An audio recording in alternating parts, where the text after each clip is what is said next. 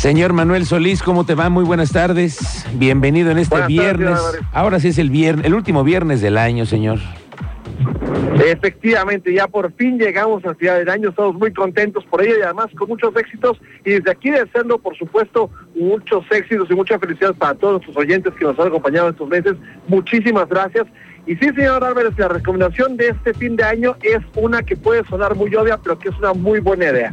Y se trata de tomárselo con calma y desconectarse un poquito de las redes sociales y de Internet.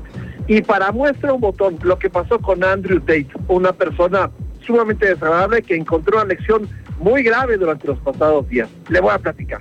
Resulta que Andrew Tate es este kickboxer, este peleador profesional que hace más o menos 10 años alcanzó mucha fama por pelear en estos eh, artes marciales mixtas, un kickboxer de bastante, eh, digamos que fama en Estados Unidos, y luego brincó a ser un influencer, un influencer de estilo de vida, con coches lujosos, pero también con un estilo de vida bastante cuestionable.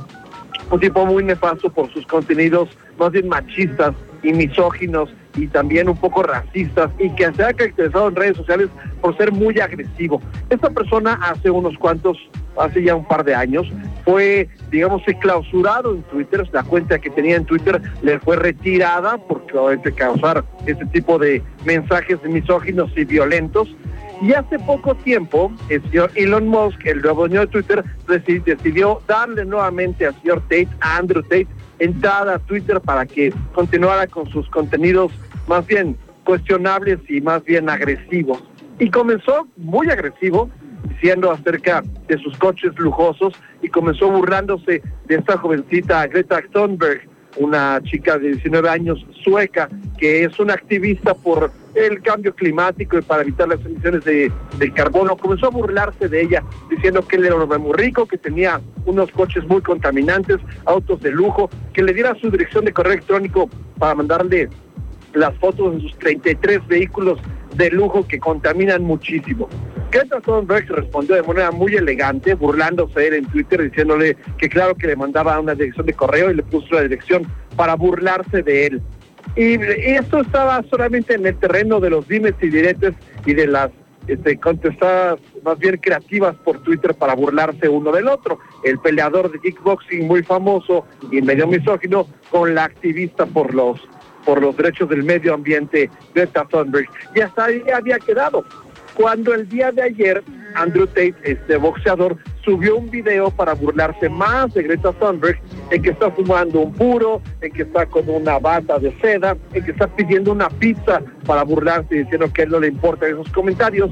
Y resulta que a partir de ese video y de la pizza que pidió, las autoridades de Rumania pudieron identificar que este hombre, Andrew Tate, se encuentra en Rumania, en donde tiene, lo están siendo perseguido por posiblemente ser responsable de la violación de dos menores de edad y de tráfico de personas.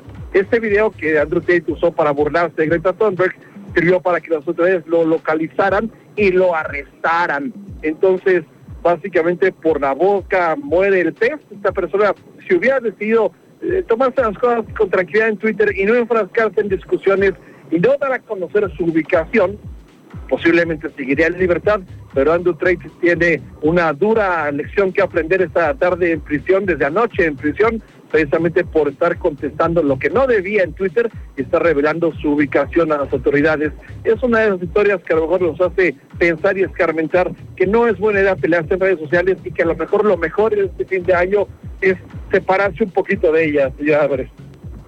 Si es que se puede y si tienes la posibilidad de desconectarte este fin de semana de las redes sociales, es una buena costumbre también para desintoxicarnos de tanta cosa que encontramos en redes, ¿no? Sí, efectivamente, y además que en muchos espacios hay una gran agresividad y a veces la gente por pelearse termina diciendo de más, como fue este caso. Entonces, si usted eh, está muy metido en Twitter o en Facebook y encuentra discusiones, también que en las fiestas, a veces con reuniones familiares, las discusiones pueden brotar.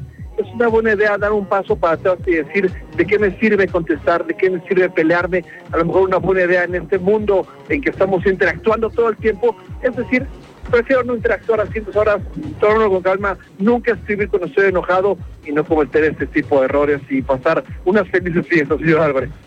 Así es. Pues que sean excelentes fiestas también para ti. Señor eh, Manuel Solís, que tengas muy buen fin de año. Saludos en casa, por favor, y que sea exitoso el 2023 también para ti. Efectivamente, y para todos los demás, un abrazo para todo el equipo, les mandamos todo nuestro cariño a ustedes, a sus familias, que la pasen muy bien, y por supuesto a nuestros oyentes, pues obviamente que pasen un muy, muy buen año, nos vemos el próximo año, nos seguimos escuchando con más recomendaciones del mundo de Internet y al menos para reírnos juntos.